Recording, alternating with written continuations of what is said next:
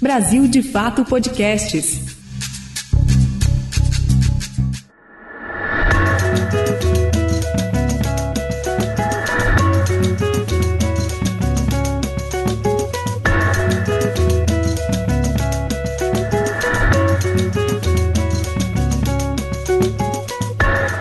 A gente está começando mais uma edição do 3x4 podcast de política do Brasil de fato. E mais uma semana nós vamos conversar sobre o confronto que acontece no Oriente Médio, na região de Israel barra Palestina. A gente até hoje continua na confusão sobre como chamar esse território. A gente espera hoje diminuir essa confusão com o nosso convidado. Antes de falar de quem está aqui com a gente, vamos falar um pouquinho sobre o nosso podcast. O 3x4 está no ar toda semana. Eu e o Igor Carvalho, repórter de política do Brasil de Fato, estamos aqui sempre com ou José Genuíno ou o nosso querido Stedley do MST. Nessa semana, mais uma vez, temos a honra de ter aqui nosso querido José Genuíno, ex-presidente do PT, que é um dos nossos comentaristas. Então, bem-vindo, obrigada pela sua presença. Eu agradeço mais essa oportunidade e estou à disposição de vocês para ouvir aqui as lições do professor. Oh, você vai dizer quem é. e bem-vindo de novo, que bom que você está aqui comigo, Igor. Vamos nessa. Tudo bem, Nara? Belezinha. Mais uma semana. Quer apresentar quem está aqui com a gente? Que eu sei que é uma pessoa que é muito sua fonte, hein? É, fontes são alguns. O Reginaldo Nasser é um amigo querido. Olha aí. Mas eu admiro demais o Reginaldo há muito tempo. A gente conversa demais sobre a questão palestina, mas também outras. Então, um prazer receber aqui o professor Reginaldo Nasser, professor de Relações Internacionais da PUC São Paulo. Seja muito bem-vindo, professor.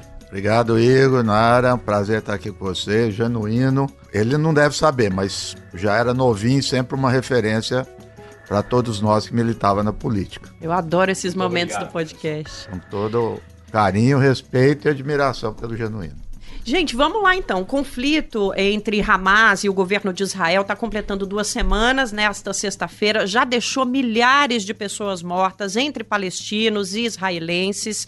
E a gente, o que a gente vai ver daqui para frente nesse tabuleiro global? Porque tem muita coisa é, para ser discutida e muitas potências e nações em desenvolvimento envolvidas nessas discussões. Temos decisões, repercussões internacionais, não só de governos, também sociais, que estão acontecendo neste momento no mundo todo. E é sobre isso que a gente vai conversar aqui hoje, né, Igor? Exato, professor. Estamos assumindo aqui para o nosso ouvinte, gravando esse episódio na quarta-feira, no dia seguinte ao ataque ao hospital em Gaza. É, eu queria saber do senhor a dimensão para o futuro da guerra e para a história da relação Israel e Palestina?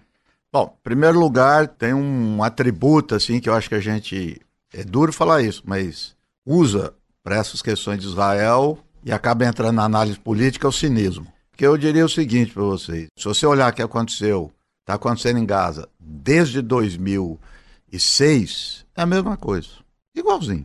Mudou a intensidade, mudou a forma pela qual o Hamas agiu, não só pelo número de mortos, mas de entrar ou de voltar, porque os palestinos vieram de lá, é, voltar ao território, fazer um ataque é, contra civis, é, um ataque terrorista. Falo isso com todas as letras. É, depois a gente pode falar sobre isso, como a gente pode definir terrorismo. E, a, vamos dizer, o ataque de Israel também se repete, mas com uma intensidade muito grande, muito maior do que a das outras vezes. Em todos esses conflitos sempre há algum fato que é um divisor de águas. Não tem como não lembrar é, de Sabra e Shatila. Foi em 1982 no Líbano. Palestinos eram aliados dos libaneses socialistas, é, comunistas, socialistas, era aliado da OLP, e os libaneses fascistas, porque inclusive o nome era Falange, aliado de Israel. Israel cercou o campo de Sabra e Shatila, onde só tinha mulher e criança e pessoas de idade, porque os combatentes haviam saído. E os falangistas entraram e fizeram o serviço sujo. Eu tenho esse, esse evento sempre guardado para mim tô, e tem os arquivos, que saudade, viu? Da Folha de São Paulo, que tinha, naquela época tinha jornalismo, tinha um Cláudio Abramo. É, e o Paulo Francis, mesmo sendo direito, eles fizeram uma, uma cobertura impecável. E Sabra Chatila, mesma coisa. No, ali na transição, Israel negava até o final, falando que aquilo foi cometido, mesma coisa agora, pelos uhum. palestinos, não sei uhum. o quê, e descobriu-se que não era e foi um divisor de águas. É, ou seja, ele se chama porque é, sempre tem uma linha, né? É interessante isso. Por mais que se mata, faz barbaridade, de repente tem um, tem um evento. Então eu acho que ele mudou. Ele, esse evento ele potencializou algo que já vinha e que nesse momento é importante, com a posição dos governos árabes. Esse eu acho que é o fator mais decisivo nesse momento, não uhum. tem outro. Já estava antes, é isso que eu repito. Por quê? É fato que, que os governos árabes realmente nunca levaram a fundo a questão palestina. Só retórica. Por quê? Porque eles têm medo da rua, da rua árabe, que pressiona. Né? Então eles têm mudado. Eles mudaram e esse evento não tem como eles voltar atrás. Não tem como. E ali os mais importantes. Ditadura, sei disso. O príncipe da Arábia Saudita matou jornalistas. Estou falando de geopolítica aqui. Uhum. É a Arábia Saudita.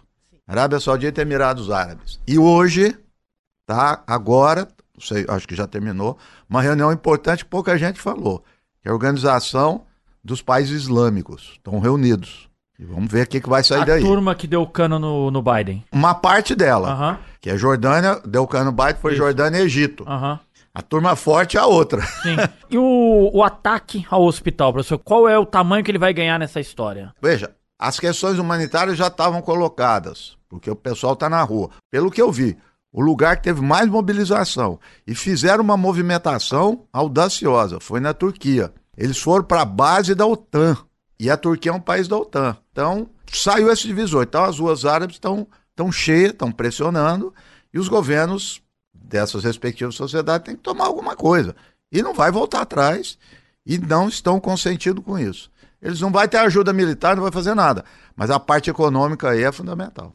Professor, é, e falando com o Genuíno antes da nossa gravação, perguntei para ele, nesse tempo de vida aí nosso, dessas três gerações aí que a gente viveu, se ele já tinha visto alguma coisa tão grandiosa acontecendo, principalmente nessa região, né, Genuíno? Tão grandiosa, transmitida ao vivo e em cores, e tempo real, com um nível de espetáculo que é chocante. Eu não sei se o que é mais chocante para o senso comum democrático que defende o direito do povo palestino ter seu Estado, seu território, sua nação, é a, a farsa da mentira de culpar os palestinos pelo, pela bomba no hospital ou jogar a bomba no hospital como direito de defesa de Israel. É, é uma coisa chocante. Eu acho, concordando com a análise do professor Nasser, é que a guerra alcançou um novo patamar manifestantes pró-Palestina foram às ruas no Líbano, Irã, Jordânia, Egito, entre outros países da região. As imagens da tragédia humana provocada pelo suposto atentado cometido por Israel rodaram o mundo e a opinião pública se inclinou contra os israelenses. A guerra se regionalizou. Não tem como. Porque tem uma pressão das ruas. A pressão das ruas funciona em dois sentidos. Primeiro, porque se os, esses governos de centro e direita não olharem para o povo palestino, vem manifestação contra eles. Segundo, ao olharem, eles se distanciam dos Estados Unidos. Então há uma regionalização. Por outro lado, essa regionalização diz respeito a uma área que ainda é muito estratégica e rica pela sua posição no mundo e pela o petróleo, o famoso petróleo. Nós não estamos falando de qualquer coisa, é a Arábia Saudita, é o Irã. E hoje, a antiga União Soviética, hoje Rússia, tem uma situação de, mais, de melhores relações lá do que quando era a União Soviética. Com certeza. É muito mais, por exemplo, com, com o Irã, com os países ali da que tem relação com a Arábia Saudita, o acordo da Arábia Saudita com, com, o, Irã, com o Irã. Patrocinado pela China. Então, a geopolítica mundial tá, se deslocou para aquela região. Nesse sentido, por incrível que pareça, não sei, aí o professor é que conhece mais, se os palestinos, se os militantes do Hamas, que a gente sempre condena a violência contra civis, eu não uso o termo terrorista. Eu condeno a violência contra civis. Se eles tinham essa dimensão de como eles colocaram no xadrez da geopolítica um nível de tensionamento que botou a causa palestina na agenda. Boa pergunta, e, isso professor. Foi... Eu acho que sim. Eu acho que foi, esse foi o primeiro objetivo. Sim. Porque a Arábia Saudita, como o Genuíno estava falando, ela já vem há algum tempo é, estreitando as relações com a Rússia. Já há algum tempo. Veio a guerra da Ucrânia, os Estados Unidos pressionou e piorou. Ela aproximou mais ainda da Rússia. Eles que determinam hoje o que a quantidade de petróleo a ser produzida e vendida no mercado internacional. Os dois são da OPEP. Além da Arábia Saudita, o outro maior aliado do, da Rússia são os Emirados Árabes. Então, isso eu já venho observando porque traz uma realidade diferente. Os dois têm base militar americana, Emirados e Arábia Saudita. Recebe bilhões de dólares em armas, mas não estão seguindo os Estados Unidos. E agora distanciaram mais ainda. Então, ó, esse, esse eu acho que é o fator, vamos dizer, mais importante no momento. Que é onde está segurando Israel. Porque os tanques estão parados lá é por isso. Entendeu? Agora, existe uma certa preocupação de manter uma certa temperatura para evitar o avanço do Hezbollah, por exemplo. O senhor acha que chegou num limite em que esses grupos é, que são independentes vão começar a agir e vão começar a atacar o território israelense? Por exemplo, é possível imaginar que o Hezbollah tente entrar por terra? Bom, o Hamas, o objetivo era esse. A, a Arábia Saudita, o Netanyahu foi para os Estados Unidos na reunião da ONU, mostrou o mapa é, que a conexão Índia Arábia Saudita e Israel, para contrapor a China, Ásia Central, Irã é, e Turquia. É, esse, é o, esse é o jogo. Então a Arábia Saudita estava entrando no processo de normalização com Israel. Acabou, voltou atrás. Era o objetivo do Hamas. Colocou na agenda, já não tem razão. A questão militar lá, quando eu acho que fala assim, ah, o conflito vai generalizar, muita manchete. O único o único ator armado que tem condições de entrar em guerra com Israel chama-se Hezbollah. Só. Síria está arrebentada, todo mundo está arrebentado. Ninguém, ninguém vai fazer nada para imitar. Hezbollah tem. Tem arma pesada. A Irmandade muçulmana não vai querer se meter nisso? Não, não tem nada, Irmandade muçulmana, né? não. Não tem nada, não tem poder de fogo. É o Hezbollah. Hezbollah tem. Hezbollah em 2006 expulsou Israel do, do Líbano. Tinha expulsado antes na Guerra Civil e expulsou de novo. E de lá para cá cresceu em poder. Então o Hezbollah pode. Esse é o. Os, os porta-aviões dos Estados Unidos, da Grã-Bretanha estão indo é por causa do Hezbollah. Mas acredito que nenhum vai fazer isso. Acredito assim. A gente sempre fala do possível provável. Possível é improvável, mas pode acontecer. Não estopim, isso entra. Mas eu acho que estão nesse estado de tensão. E o Hezbollah também faz esse jogo para também deixar Israel nessa decisão. Se ele entra com tanque lá, o Hezbollah ataca. Que é, que é a probabilidade, para ele abrir outra frente. Né? Uhum. Então o Hezbollah sim, outros ninguém.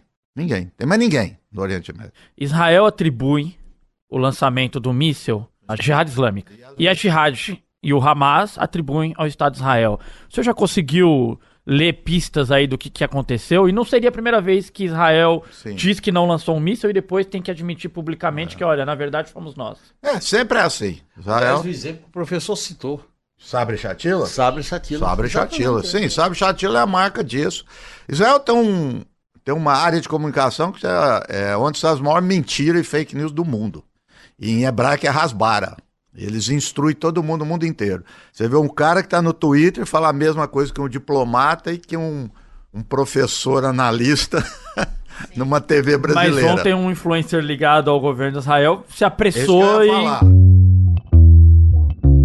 A autoridade palestina compartilhou um print de tela de um tweet atribuído a um porta-voz eh, de Israel, do governo israelense, dizendo que havia terroristas naquele hospital e que Israel havia atacado o hospital e que havia matado muitos terroristas. E esse tweet teria sido apagado depois.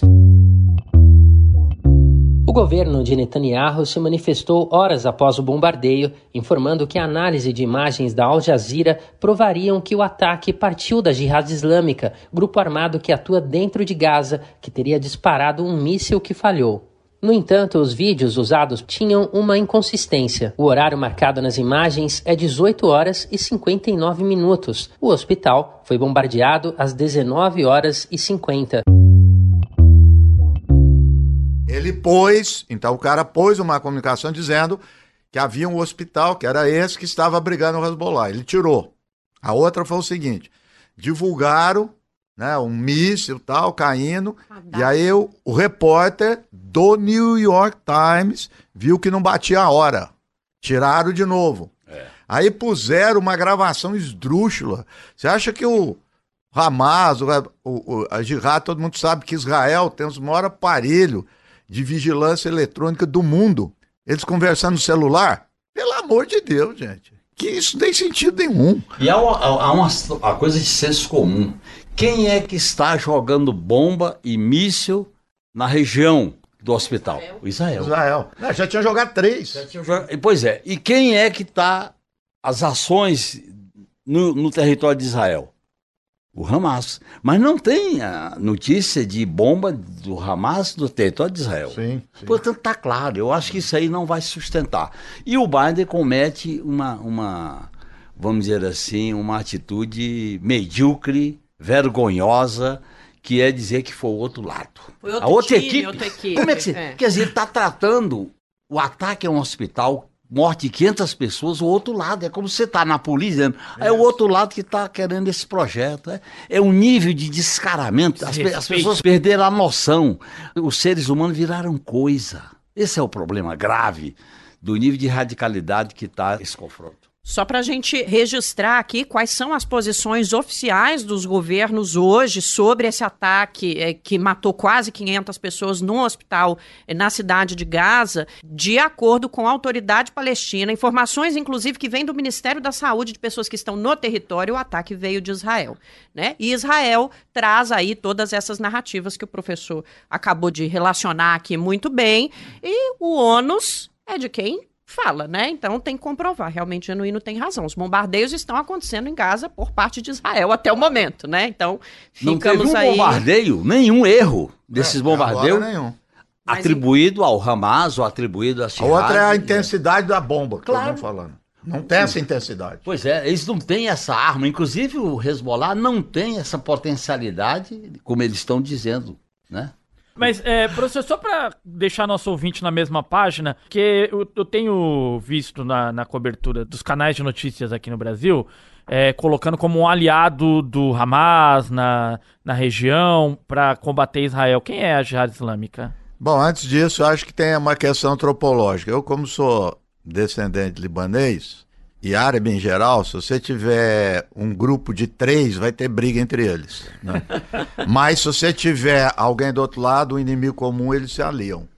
Então a Jihad é um, é um grupo que cresceu como o Hamas e outros a partir de uma situação de opressão e miséria Em Gaza. em Gaza e vem é, se mostrando a uma competição para se mostrar quem é que defende o povo palestino. né? Então, se você olhar no dia a dia, por exemplo, do Hamas administrando Gaza, ele não tem tanta popularidade. Toda vez que tem conflito, tem o pico. Porque é um povo que não tem força armada. Essa é a questão. A Autoridade Nacional Palestina tem polícia. E é uma polícia também, pois pode pôr, reprimindo a Palestina. Então não tem uma força armada. Então esses grupos foram surgindo, tinha algumas divergências táticas. É preciso dizer também que dentro do Hamas há divergências. O chamado grupo militar cresceu em relação ao grupo político. né? Então esse é outro, esse é o. Como qualquer outra organização, genuíno, mais velho que a gente aqui, vamos por lá, o, o IRA, ETA, Claro. qualquer lugar do mundo, um quer negociar aqui, o outro quer agir ali e tal. Então eles têm essas coisas. Mas tem um ponto em comum, claro, que é a defesa do Estado palestino e o uso aí de, da força como resistência. Né? A gente quer conversar um pouquinho sobre qual é, passa a ser o papel das superpotências a partir deste momento. O, o que é que você vê se avizinhando, professor? A gente já falou um pouquinho sobre Rússia, China, Estados Unidos, e a gente vai falar da nossa posição também. É, Mas o- como as superpotências devem se, se comportar aí? É, no segundo dia desses que teve ataque, quando me perguntaram, eu disse assim, ó, vai continuar tudo dantes como no quartel do Abrantes. Porque fiz a seguinte análise, que não reproduziria a correlação de alianças da guerra da Ucrânia. Por quê? Porque Israel é um bom parceiro da Rússia, é, além do que tem uma, um fluxo entre as suas elites muito grande, elite judaico-russa e tudo. Israel é um grande parceiro da China também. E o maior de todos é a Índia. Então, eu disse o seguinte, né, daquele momento. Não vai fazer isso, ninguém e tal, tal. Só que passou a linha, como nós falamos. Passou a linha. Agora já é outra coisa. Né? Então, a Rússia, a China. A Rússia, o, o Putin, deu uma declaração dura contra Israel. Sim, e ligou, sim. e ligou pro Netanyahu. É. Isso é política internacional, Sim. entendeu? Então, a China e a Rússia eles vão querer tirar, é, assim, proveito o seguinte sentido, porque é muito interessante, né? A faixa de Gaza é do tamanho de Parelheiros e provoca tudo isso. Então a questão palestina é uma questão simbólica no mundo árabe e muçulmano muito importante. Então se a China, se a Rússia conseguir articular isso, eles saem maior. E os Estados Unidos já estava em baixa na região, desceu mais, entendeu? Então esse encontro do Biden com o Netanyahu não é para nada. Tem um outro encontro, só me permite, é rápido, que foi muito significativo. O Blinken, o secretário de Estado, foi lá, passou em seis países árabes. E eu vi quando ele desceu do avião para voltar para Tel Aviv, o cara dele, assim, tava, tava deprimido, assim, tava um negócio assim. Aí ele reuniu com o Netanyahu. Quanto tempo durou a reunião? Nove horas. Nove horas. Uma reunião de nove horas. É porque as coisas É, estão lógico. complicadas. É complicado esse trem. muito Eu, eu vi você anotando alguma coisa aí, Não, é que a, Janaína. É pergunta? eu acho que a resolução da, na ONU apresentada pela Rússia foi muito contundente e passou essa linha que o professor está falando. Passou ali. Porque ao colocar, ao colocar a questão da, da- do cessar-fogo e ao citar e o Estado de Israel, a Rússia teve uma posição bem avançada. Sem dúvida. E hoje ela está colocando, a imprensa está divulgando que ela vai colocar como condição e vai botar o Brasil numa sinuca, depois a gente vai discutir. Para votar a resolução da ONU, apresentada pelo Brasil, ela, a Rússia está exigindo que cite o massacre no hospital. Tem que citar. E o Brasil não pode deixar de citar. Imagina. Não pode, porque aí é uma questão de- até de princípio para um governo democrático. Ô, ô Genuíno, vou pegar carona aqui na, na pergunta da Nara. Onde que vai parar essa geopolítica, a guerra Rússia e Ucrânia? Uma vai influenciar a outra. A Rússia já ganhou a guerra. Claro. Mas A Rússia já ganhou. O que, que, que vão fazer com esse bode na sala que é o Zelensky, que passou aí, beijou a, mão de metade do mundo? O que, que vão fazer com esse bode na Primeiro, o sala? agora? Zelensky deixou de ser a figura pop do mundo capitalista ocidental, ca- neoliberal, imperialista. Deixou, saiu da, da agenda. Ele per- deixou de ser a figura principal da agenda. Segundo, a Rússia já ganhou aquela guerra. Ali vai administrar as perdas e danos. É uma questão de administrar. É tanto que eles não estão colocando mais a questão da Ucrânia para a União Europeia e para os Estados Unidos no centro da disputa. O centro se deslocou. A crise da- do mundo multipolar se deslocou do conflito Ucrânia e Rússia, Estados Unidos, OTAN versus Rússia usando a Ucrânia, com o Oriente Médio. Porque o Oriente Médio tem a questão o potencial da região em petróleo, tem conflito entre as potências e, e há um fato novo. A política externa da Rússia tem as marcas e a competência da velha União Soviética. O que o Putin está fazendo, tá fazendo é de uma competência diplomática. E se o Brasil não tomar cuidado, depois nós vamos discutir, o Brasil vai ficar à direita da Rússia. Já tá, né? Já está à direita, vai ficar. Então isso é negativo. Para um governo que, que- que tem compromisso democrático, o Brasil está correndo o risco de ficar à direita da Colômbia, do Petros, e à direita da Rússia. E a China vota com a Rússia. A China não vai deixar de votar com a Rússia. Mas será que a gente vai abrir essa porteira agora, Igor? Porque essas afirmações É só aqui... completar o que ele disse. O Zelensky pediu para ir para Israel. O Netanyahu falou para ele não ir. fechada. É. Eita, Claro. Lele. Pô, fica aí, você tem Ô, coisa para resolver. Deixa eu... Será que... É isso que eu ia falar. Antes da gente entrar no Brasil, eu sei que tem Vou- mais coisa é, aí. Eu queria repercutir só uma coisa. O professor me deu uma entrevista que incrível, é, em que ele definiu o terrorismo. Se puder depois dividir com o nosso ouvinte. Sim. Mas o senhor estava falando também sobre o acordo de Abraão, né, que foi costurado Sim, pelo sim. governo do Trump, Trump. e que estava aproximando os países árabes de Sem Israel. É, para onde vai esse status, tá, desse acordo agora? É, e qual é o tamanho do impacto que essas mobilizações gigantescas que nós estamos vendo no mundo árabe, qual é o, o quanto elas mobilizam os governos? Bom, aí é o Genuíno sabe disso. Chamada correlação de força, que os analistas perderam essa, essa variável agora de análise. Correlação, essas mobilizações têm que continuar. Vou citar o Marrocos. O rei do Marrocos, eu ia já usar uma expressão aqui de traíra, mas vamos lá. O, o rei de Marrocos é o mais próximo de Israel. Marrocos teve 500 mil pessoas na rua. Foi um dos maiores o Marrocos. É um negócio assim extraordinário. Então você vê o disparate dos governos e as ruas. Os governos que aderem mais, as ruas se afastam. Né? Tem, um, tem uma lógica nisso. Eu acho que esses acordos vão passar por um problema grave. Quem entrou nesse acordo é o é Marrocos, Egito, Emirados Árabes. Você vê, o Egito já está no BRICS. Então, o BRICS vem corroendo esses acordos e a questão palestina vai jogar ele pro lixo. E esse é o desespero também do Netanyahu. Claro. Entendeu? De política, de política internacional.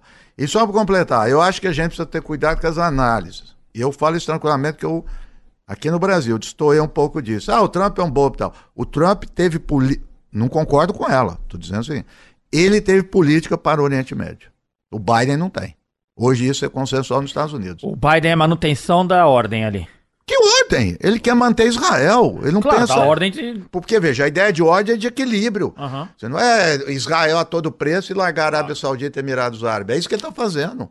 Então ele não tem. O Trump tinha, porque ele costurou muito bem isso com esses países árabes. Que é o Depois, acordo não- de Abraão. coisa de Abraão, que é grana, dinheiro, que está falando aqui. E outra coisa do Golfo, dos 10 maiores fundos de investimento do mundo, não é só petróleo, cinco estão lá. É, estão lá. Olha o que eles estão investindo no futebol. Sim. Olha o que eles estão investindo em empresas. Olha o que eles estão investindo em presentes.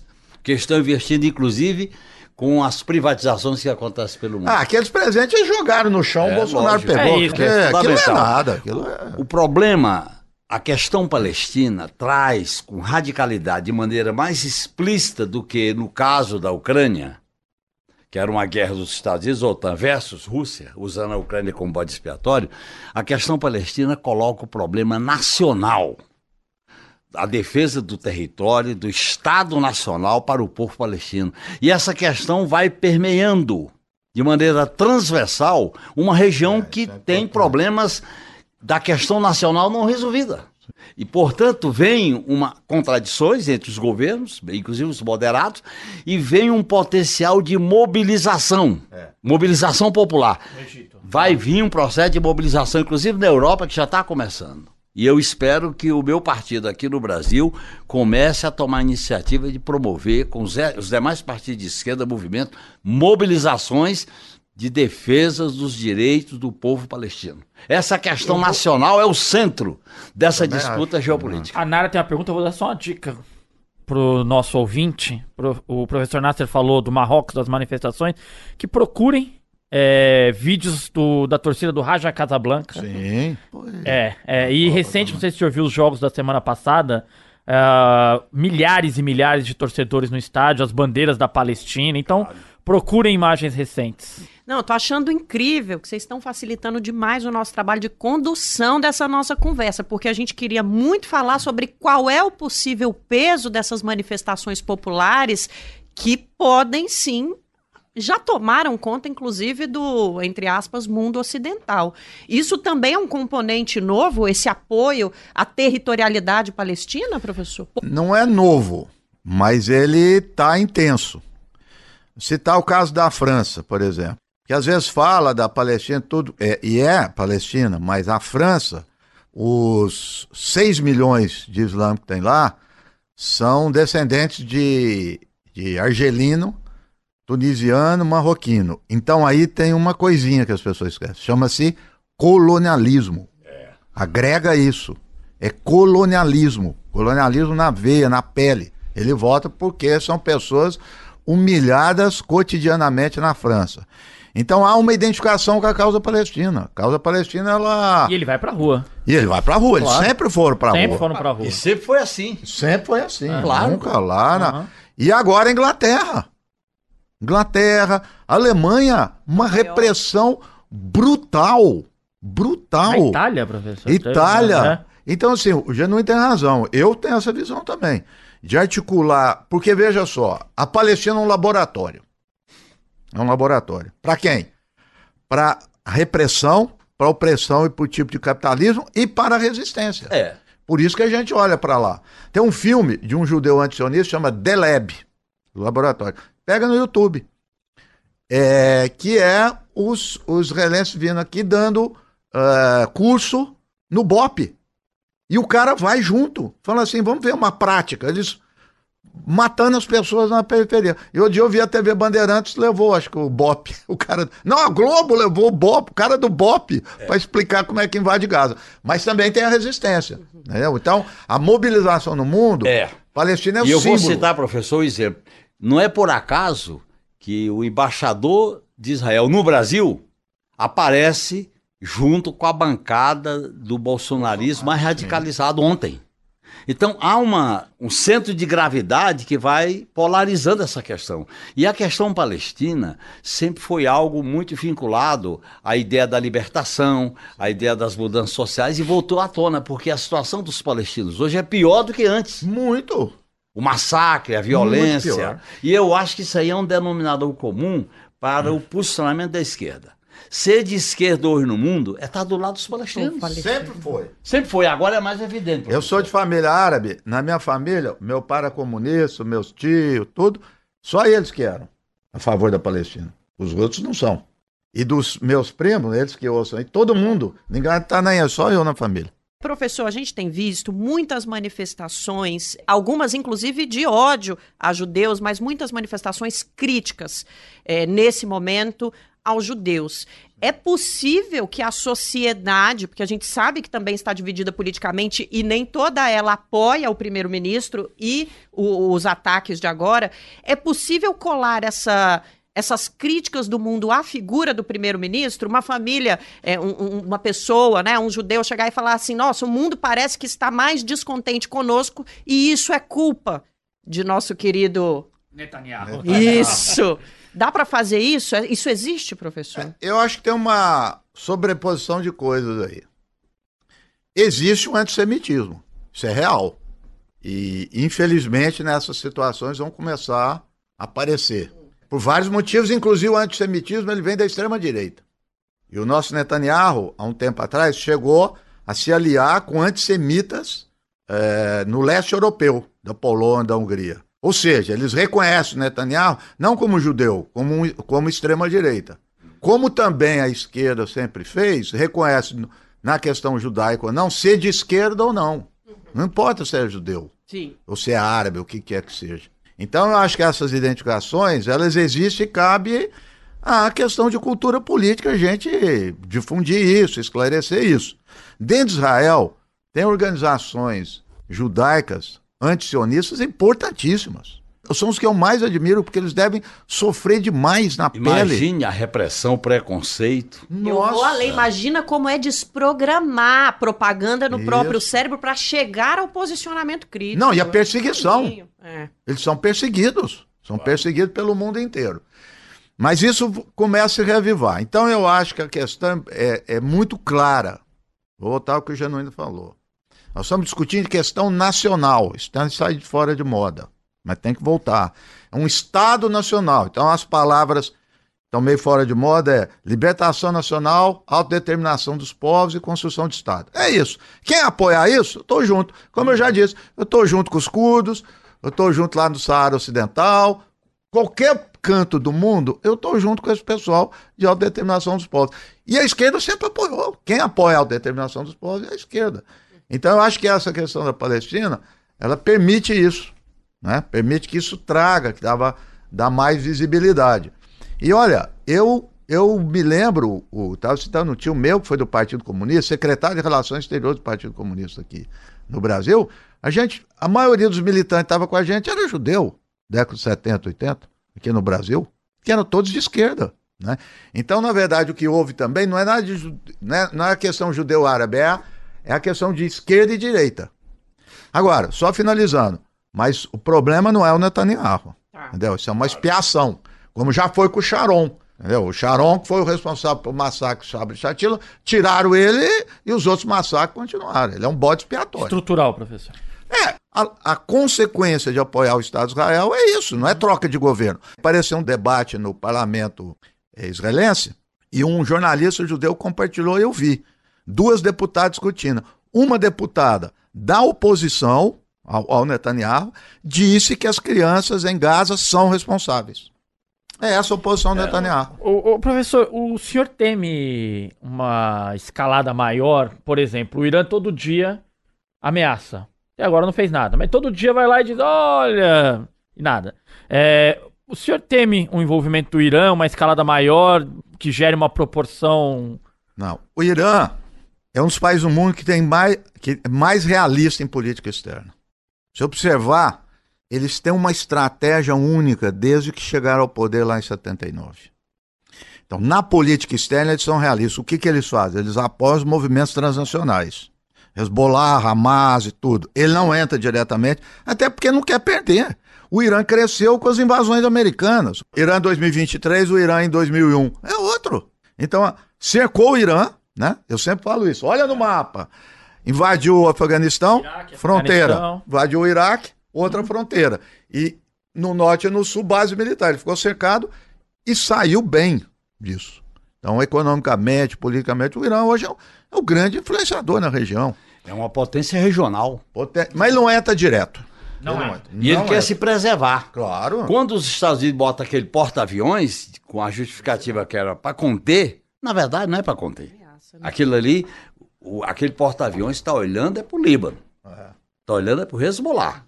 Sim. Para evitar a generalização se dar por ali. Claro. Não vai se dar pelo Irã. Agora, é claro, o Irã respalda iniciar. O que vai acontecer com o episódio do hospital, do, da bomba, eu acho que vai crescer as manifestações no mundo inteiro de solidariedade aos palestinos. Eu acho que vai crescer. É, vai só um ponto, um segundo, você me corta, tá? Mas que é importante, volta ao outro, que é a política externa do Biden. Porque veja só, o Irã combateu o Estado Islâmico. Foi o único que combateu no terreno, o Irã e o Hezbollah. Ninguém enfrentou os caras no terreno. E os curdos no, no norte da Síria. Mas ninguém. Ninguém entrou lá. Era só bomba. O Irã garantiu o governo do Iraque, olha como é que as coisas são engraçadas, que era apoiado pelos Estados Unidos. Aí você vai dizer, ué, por que, que os Estados Unidos fica contra o Irã? Israel? Então, nos Estados Unidos já estava crescendo, e eu acho que vai crescer. Na hora que sair esse clamor da opinião pública, na elite política, não porque é contra ou favor, mas assim, ó, nós estamos sendo tragados por Israel. Entendeu? Então isso já vinha. Uma âncora. É, tá puxando pro fundo. Uhum. Eu acho que a crise do governo Biden, na véspera da sucessão presidencial, vai se agravar devido a essa posição que ele está adotando de ficar refém do Netanyahu. Ele está virando refém. Isso vai rachar mais ainda a sociedade americana, vai ter uma disputa eleitoral barra pesada. Vai. E eu acho que o Biden está dando demonstração de fraqueza. É isso. Essa frase dele é outra equipe como é que você numa guerra fala outra equipe? É, Tinha que falar outro país, outro exército, né? outra Foi equipe. outro time. E antes de dar continuidade aqui na nossa discussão, no nosso debate, um intervalo rápido para falar sobre a campanha Apoie-se do Brasil de Fato.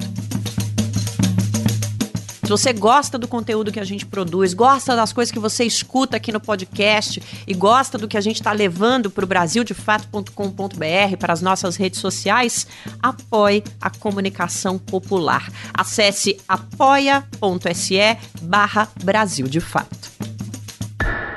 Agora nós estamos aqui numa sinuca de bico, porque tem um monte de coisa que eu ainda quero falar e a gente tem que voltar para casa. A gente tem que falar de Brasil, Igor Carvalho. Vamos. Ah, eles estão loucos para falar mal da diplomacia brasileira. Vamos dar essa oportunidade para eles. Antes, a gente sabe, é, eu, eu, vou ser um pouco mais elegante. Antes do posicionamento crítico barra falar mal, a gente vai fazer um resumo do que aconteceu aqui até agora, porque a gente está num momento muito específico. É importante que a gente saiba em que momento da diplomacia brasileira a gente está, né?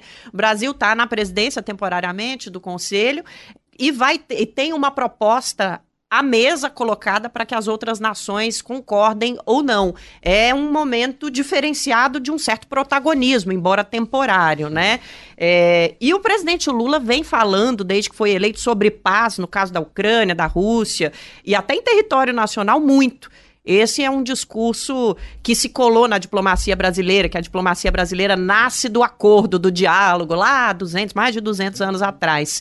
E aí, professor, a gente fala, acho que primeiro entender, nós estamos num momento especial mesmo, o Brasil está indo bem na coordenação de sua política externa frente a esse conflito que é global, não tem como a gente sair dessa análise. Até os eventos agora, em todas as entrevistas que eu fui, todo debate que eu fui, eu assinei embaixo ipsis literis que o governo fez. Tudo. Concordo mesmo.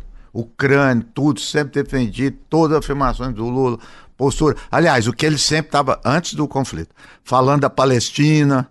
Agora eu acho que tem um outro problema aí. Não é questão de falar mal. Não é questão de falar mal. Não, a questão é o seguinte: veja só. Quando você está no Conselho de Segurança, você é chamado a ter a responsabilidade. Sim. Ainda que seja simbólica, isso aí não vai resultar em nada. E tem uma, uma frase, não vou ser cabotino aqui, mas tem que dar ao autor, do Rousseau, que é quem quer os fins, quer os meios. Então, o Lula quer ser líder internacional? Se ele quer, ele tem que dar declarações políticas. Se ele não quer, ok, tudo bem. O Brasil está gerindo lá para cumprir o direito humanitário, que é pouco e é muito. É pouco nesse sentido que eu estou falando, porque ali o Conselho de Segurança é um órgão político. É muito fácil a situação que está Israel fazendo. Realmente é importante que se cumpra o direito internacional humanitário. Mas quem fizer isso, ele fez o dever de casa, não é mais nada. Então, o Brasil, até esse momento, se rebaixou, mas não tenha dúvida nenhuma. É, é, fato, não é falando mal. A gente olha o cenário internacional. Turquia está entrando no meio. Claro, a Rússia e a China, o Genuíno já falou, a Rússia dando um banho. É um parênteses aqui, mas fazendo a conexão. Eu, quando começou essa crise, eu falei que saudades do meu amigo Marco Aurélio Garcia. Ele dava o tom. Por quê? O Amorim é um grande diplomata, o maior da história brasileira, mas não é o cara da rua. E o Lula falou isso no, na morte do Marco Aurélio. Eu guardei essa frase. O Lula falou: o, o Amorim é do gabinete, o Marco Aurélio é da rua. O tato, a percepção política. O Brasil está sem, está órfão disso. Entendeu? E é isso, as ruas estão aí, os movimentos estão aí, o Brasil à espera. E eu lembro o Marco Aurélio me contar do Putin. Ele falou: olha, ele chega nas reuniões ele domina. Entendeu? Goste ou não, não é. Até os caras que não é direita ou esquerda. Vamos dizer, eu vou na mesma linha. Nós não éramos na política externa ativa e altiva? Cadê o altiva? Sim. Isso não é altiva. Isso. Boa pergunta. O Putin deu uma declaração contundente e conversou com o Netanyahu. Estou falando isso porque tem muita gente que fala, ah, não pode falar porque. De onde tirou isso? Tem que falar contundente, porque houve algo que aconteceu. Então eu acho que é um momento muito complicado. Para piorar, eu fui rever a história de Sabre Chatila. Então eu vou recolocar para o pessoal. 1982, quem era o nosso presidente? Figueiredo. Eu fui lá e eu tenho um arquivo lá na Folha. E a gente estava em chamas nas ruas, né? É, então. Aí todo esse conflito, não sabia ainda quem era. A nota do Itamaraty não falou quem era, mas foi assim: acontecimento abominável o Sabre Chatila. É escandaloso, é crime. O Itamaraty de 1982 falou isso. Opa. Sou contra ficar confrontando, é burro, isso é burrice, mas abaixar a cabeça também não. Também não pode. Então, tu, tu, tu genuíno? Olha, ter posição política é fundamental num quadro de crise. E ter posição política não é se isolar. Ter posição política é você marcar território e a partir daí negociar. Eu acho que o pragmatismo do quando eu estava no governo falar dos Itamaratocas, não pode ser a base da posição do governo. Não pode. Não pode. Eu acho que o mundo multipolar exige do governo democrático, do governo Lula, um posicionamento. Por exemplo, a Rússia está certa em exigir que seja citado na resolução da ONU, que tá, deve estar sendo discutida e votada, o massacre no hospital. É claro que a Rússia está certa, você tem que colocar. Porque o, o, Brasil achou que com boas maneiras, com boas declarações, ia abrir aquela fronteira do Egito com Israel, o chamado cordão humanitário. Olha bem, se é para fazer o cordão humanitário, o imperialismo americano já mostrou. Claro. Se é para ter uma proposta, vamos dizer assim, meia boca, eles não dão esse crédito à ONU ao Brasil e eles vão fazer. É verdade. Eles vão fazer. Eles é tanto fazer, que o, o Netanyahu já disse, agora eu falei certo, né? Quase. Mais, mais quase. Ele já disse que vai ter o corredor humanitário para o sul. Isso. Sim. Ele já disse que vai ter assistência social. Eles adotam isso para não dar o trunfo para um, um governo, um, um país que está em ascensão. Então, nesse sentido, eu acho que a posição do governo está recuada. A posição do governo ah, tinha que ser muito contundente na crítica, e porque a crítica não impede você negociar. Você pode fazer a crítica e chamar, e dar um telefonema, e chamar para um papo, chamar para uma conversa. No meu modo de entender, um governo democrático, ele tem que tomar um posicionamento olhando para o Itamaraty, para a diplomacia, olhando para as ruas. Essa questão está nas ruas. E não pode deixar de olhar, principalmente pela história do PT. Por exemplo, o PT tem uma história de solidariedade ao povo palestino. Desde quando o PT foi fundado. O PT sempre teve relações com a autoridade palestina. E o PT sempre defendeu o direito do povo palestino ter um Estado viável, autonomamente independente. Então, não dá para colocar isso fora de debate. Eu acho que, inclusive, as posições que o Lula estava adotando sobre a Palestina antes da guerra era mais avançado do que a que ele está adotando agora com o estouro do conflito. Não tem dúvida. Tá? Inclusive, ele tomava a iniciativa de colocar a questão dos palestinos. Eu acho que o Brasil precisa rever. Enquanto você está falando aqui, Genuíno, eu tô, nossa, que campo bom que é esse campo da esquerda, né? Que, que bom que a gente poder falar, dialogar e fazer essas críticas sem nenhum tipo de temor, enfim, e sem nenhum tipo de picuinha também. Eu estou respaldado pela nota que o diretor nacional do PT aprovou oh. na segunda-feira. Quem sai, talvez muito chamuscado dessa história é na, a ONU, por exemplo, como esses organismos internacionais. A OTAN já tinha ficado muito chamuscada na história, mas aí ela tem toda uma proteção Sim. do Ocidente. Se a, é... tomar, se a, ONU não tiver cuidado, vai sair o atestado de óbito da ONU.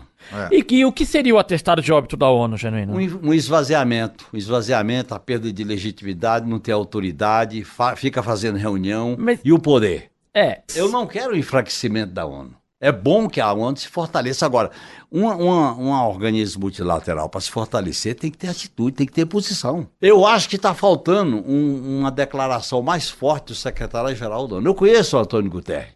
Está precisando de uma declaração mais forte. Porque a situação está no limite. É. Olha, a, o problema mudou de patamar. É, mudou. Mudou. Quer dizer, um hospital que joga uma bomba com 500 mortes, que isso? Mas não é um órgão aí, muito subserviente às sete não, não, economias aí, do mundo? Não, vamos às coisas seguintes. Quem criou a ONU? Estados Unidos. Estados Unidos. É. Porque ninguém nem imaginava criar a ONU, nem a Inglaterra queria. E quando criou, você tem a ONU, você tem várias agências da ONU, você tem o Conselho de Segurança, a Assembleia Geral e as agências, que cuidam de refugiado e tudo. Então, aquilo que eu estava dizendo, a ONU tem um aspecto de direito é, humanitário que é muito importante manter. Inegável. Se não tiver isso, já é a barbárie. Acnur. Uhum. Acnur, todos. É, e os órgãos, uhum. tem muito órgãos em torno sim, dele. Isso é uma coisa. Aí tem o Conselho de Segurança, que é quando a gente olha, né, que quer ver agir. Né? Mas como é que ele é constituído? Veja só, a única vez na história da ONU que houve consenso. Na Guerra do Golfo. Só! Nunca! Então é o contrário, lembra da guerra? Ah, a ONU vai acabar. Ah, porque não tem consenso. Não, o contrário, só teve consenso. E da Líbia, que a, a Rússia e a China se abstiveram. E aí a OTAN, autorizada pela ONU, atacou a Líbia. Mas em nenhum momento, nenhum momento da história houve isso. Então, por exemplo, no caso agora, o que seria o dever da ONU? Porque, volta ao sabre chatila, hein? Porque é isso. Foi autorizada uma força de paz. É isso que eu completar que o Lula devia fazer agora. Não vai ser aprovado. Nunca foi discutido a possibilidade de uma força de paz na Palestina. Nunca. Nem colocaram. Que é a regra geral. Você tem um conflito, vai ter o cessar-fogo, você coloca uma força de paz. Os capacetes azuis Capacete da ONU, azul, entendi, a Força Multinacional. O Haiti eles querem. Exato. Que não, que não tem nada a ver, porque é conflito interno. É, é briga interna, eles querem. Ele manda lá para fazer bonitinho no Haiti. Que foi a única coisa também que eu fui contra a política externa do Lula. Mas agora era força de paz. Sim. Ninguém fala, ninguém toca no assunto. E as grandes potências enviar tropa. Não Verdade. tem outro jeito, ó. Mas eles não fazem isso. O Genuíno falou lá do, da, né, de abrir o corredor. Você acha que tomando um, um chazinho ou tomando um uísque com o Netanyahu, ele vai autorizar isso? Batendo papo? Vamos sentar, vamos ler o Kant e o Rousseau e tal. Não, não é, né, gente? Isso, é isso envolve força. Força. Força. força. Força material, envolve interesses, envolve ameaças. O outro lado só cede se ele sentir que perde. Claro. Israel precisa saber que vai perder. É e se a comunidade é internacional é não impor uma derrota para o Estado de Israel, vai prosseguir o massacre. Essa é a grande ameaça que nós estamos correndo sobre o futuro da humanidade. Ou contém a, a violência, o, o direitismo, a arrogância ou então nós vamos ver fatos mais graves. tem muito assunto ainda para a gente conversar. Daria para ficar, mas a gente vamos ter, nós vamos ter que encerrar e vamos pedir para o nosso convidado fazer considerações finais antes da gente ir falar um pouquinho de cultura para dar até uma respirada melhor aqui no nosso podcast. Embora essas considerações finais que o Genuíno eh, improvisou aqui sem a gente nem pedir, foram, foi uma análise incrível. Obrigada pelas palavras. Eu Inclusive, viu, companheiro? Eu chamo ele de professor, professor, ele não gosta, professor. Ele fala, não sou seu professor. Eu, então tá, vamos lá, companheiro. Professor, por favor, obrigada pela presença e as considerações do senhor sobre tudo isso. não, acho que o Januíno pegou essa parte aí final, que eu acho que tem um momento, eu não sei explicar o porquê, mas teve essa despolitização nossa aqui, de, e um despreparo para as questões internacionais, tanto no nível governamental como social. Né? E para saber, primeiro, o terreno que você está pisando, chamada correlação de forças. Para saber quem são os aliados, quem não são, como é que você começa a operar. Ou seja, você tem que ter muito claro né, esse quadro. E o quadro está cada vez mais complexo. Entendeu? Então você tem é, sistema de alianças diferentes, você tem questões regionais. Mas, de toda forma, por que, que nós estamos aqui, se a gente pensar, né, que detonou isso tudo? Né? Massacre. Então, há uma questão que atinge o brilho de todo mundo. Não é possível. Diante de massacres, diante disso, nós temos que ter uma proposta política. Claro, interromper o massacre. Isso é óbvio. Isso não está no, no campo da política, isso está no campo do bom senso, do humanitário. Mas a gente tem que ir além que é isso que a gente está pedindo aqui. É, ir para o campo da política e ter uma proposta, ter uma visão, uma inserção no mundo. E o Brasil tem todas as condições para isso. Há os governos, o povo no mundo, até então, está vendo o Lula como um líder do sul global. Claramente, ele é o líder. Precisa tomar cuidado, ainda dá para consertar. Se ele não consertar isso, eu acho que ele vai cair desse pedestal. E agora é a hora de parar um pouquinho de falar sobre essa conjuntura internacional e esse confronto colonial que está atingindo mentes e corações no globo inteiro. Esse momento de falar de cultura é bom para a gente dar uma amenizada nos nossos ânimos, porque falar de guerra é sempre muito pesado. Então vamos abrir primeiro com o nosso convidado. Qual foi a dica de cultura que você trouxe, professor, para a gente hoje? O filme Para Onde Vão os Passos. Lindíssimo e triste, que é sobre Gaza. Porque é um problema é o seguinte: muito se fala da Palestina e pouco de Gaza. Gaza só aparece nesse momento. É uma série de entrevistas de uma jornalista que fica em Gaza, conversa com as crianças e tudo. E tem várias cenas chocantes. Uma das mais chocantes é que uma criança de 5 anos, ela começa a conversar e ele pergunta se tem tem outro lugar do mundo que tem palestino como ele. A repórter fala: tem. Tem vários lugares do mundo e tem na Cisjordânia. Ele falou: onde é que fica isso? Cisjordânia é do lado ali. Ela explicou, aí ele disse assim: por que, que é tão perto e a gente não pode ir lá? Aí ela explicou a questão de Israel. Aí a outra que ele perguntou: eles falam como a gente? É, é muito triste, mas ao mesmo tempo há resistência, porque, portanto, ele traduz essa questão dos palestinos. Embora eles estejam espalhados pelo mundo, um não vê o outro, a maioria dos palestinos que existe no mundo não conhece a Palestina. Eles foram expulsos mas eles mantêm uma identidade. Né? Acho que isso é importante. Então o filme é muito bom, qualidade, técnica, roteiro, é muito, muito legal esse filme. Essa questão de identidade tem aparecido muito nas conversas da gente aqui com as nossas fontes de como o povo palestino consegue manter essa unidade, Sim. essa relação com o território, mesmo com o território é tão fragmentado. Professor, você tem mais dica pra gente, né? É o livro, um clássico.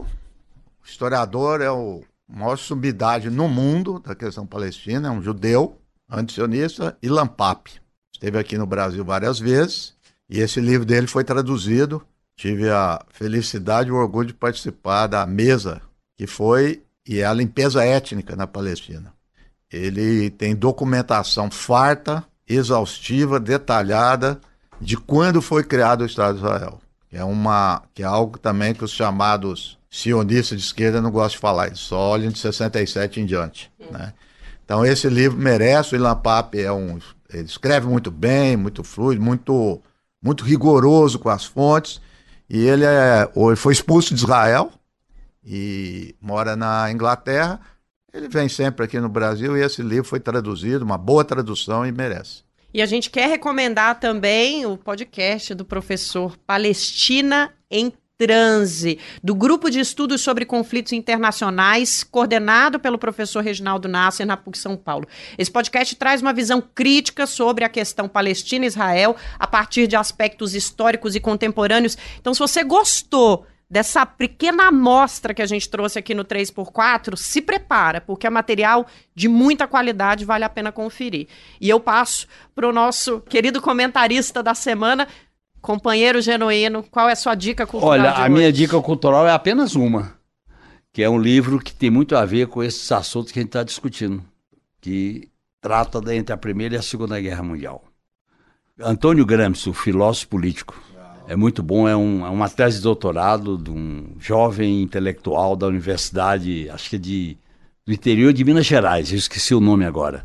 E ele coloca toda a história dele, a história política do Antônio Gramsci, vinculando com as posições que ele adotava naquele período que preparou a ascensão do fascismo da Itália naquele processo que antecedeu a Segunda Guerra Mundial. E tem todo o debate que ele trava com a internacional, o debate com a orientação do Estado na, na, na Terceira Internacional. É um livro muito interessante que tem esse nome, O Filósofo Político.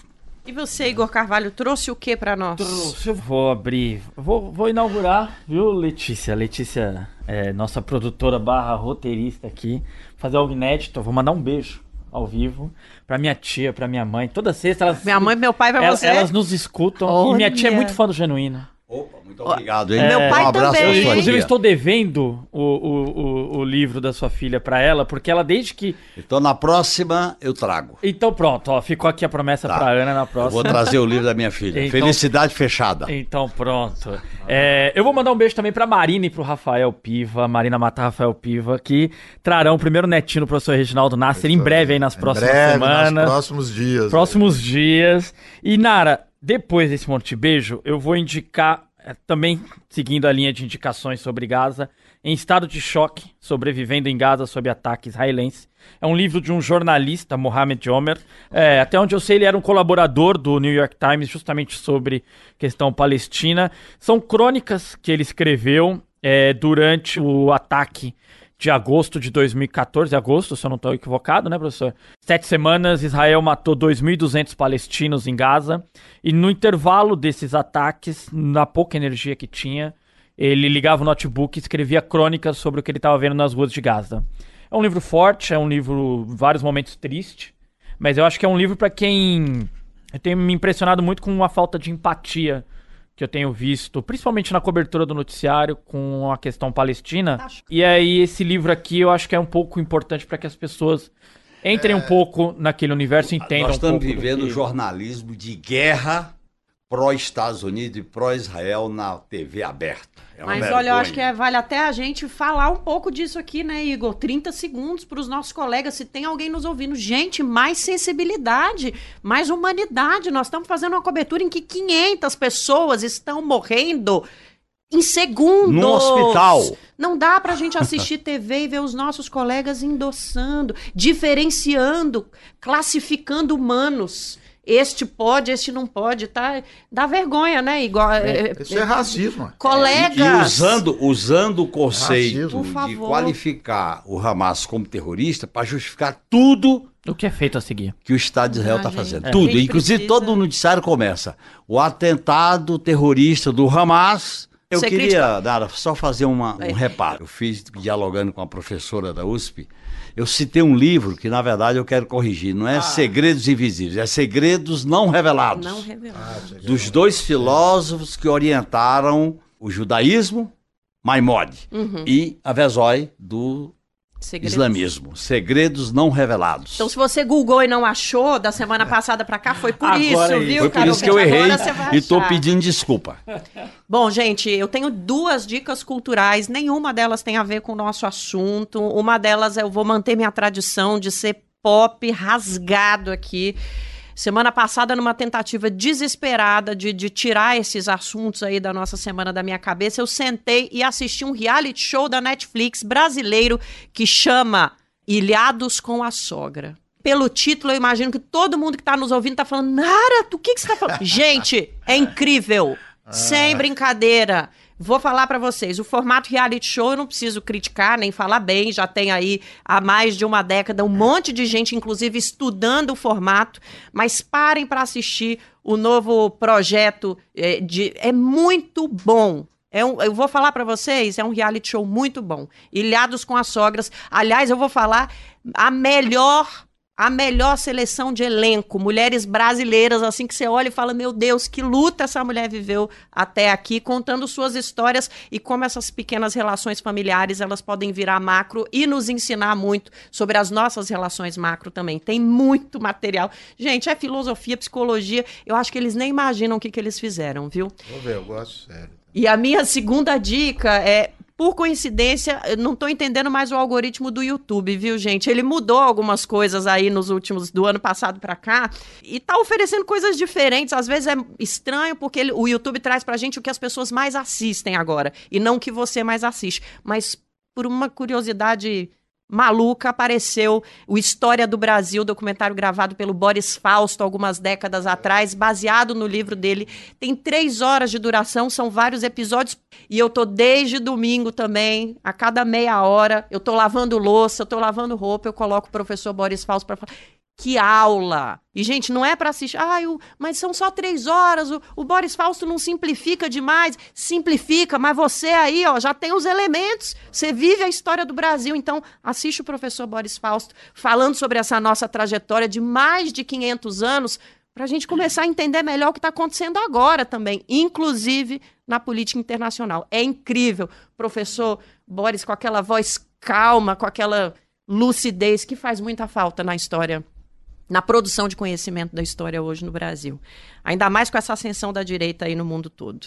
É isso, pessoal. Encerramos por aqui? Encerramos. Já que eu tô pela lei do afeto, distribuindo beijos, vou mandar também um beijo pra Lê, que faz aniversário domingo. Ó, oh, nossa Tá, produtora. Feliz aniversário, Ah, parabéns. Ai, vou mandar um beijo pra todo mundo que tá lá em casa ouvindo também. Meu pai também é fã do Genuíno, entendeu? Minha companheira, pra gente é o auge, a Nara conversar com o Stédio e o Genuíno na vida dela, entendeu? Então, um beijo pra todos. Bom, vamos encerrar por aqui então o nosso podcast de hoje. Semana que vem tem mais, a gente espera a sua companhia. Muito provavelmente nós vamos ter que retomar em algum momento essa temática do confronto colonial, porque é o tema realmente que está movimentando o mundo. Vamos falar mais da nossa participação brasileira nessa história toda. Então, obrigada pela companhia. Obrigada, Genuíno. Muito obrigado. Obrigada, professor Nasser. Obrigado, é um prazer. É, o 3x4 está encerrando aqui, mas se você quiser participar, mandar sua opinião, mandar seu recado, os nossos canais estão abertos. Nosso e-mail é 3x4, arroba brasildefato.com.br. E é claro que estão abertas também as portas das redes sociais do Brasil de Fato. Então vai lá, participe. A gente agradece mais uma vez os nossos participantes, agradecemos a você que está aí do outro lado. O podcast está terminando por aqui, mas semana que vem a gente está de volta com mais análise política do Brasil e do mundo aqui no 3x4. Nosso podcast é apresentado por mim, Nara Lacerda, e pelo meu colega de redação, Igor Carvalho, repórter de política do Brasil de Fato. Nossos comentaristas são João Pedro Stedley e José Genuíno. Esse programa usa áudios da CNN.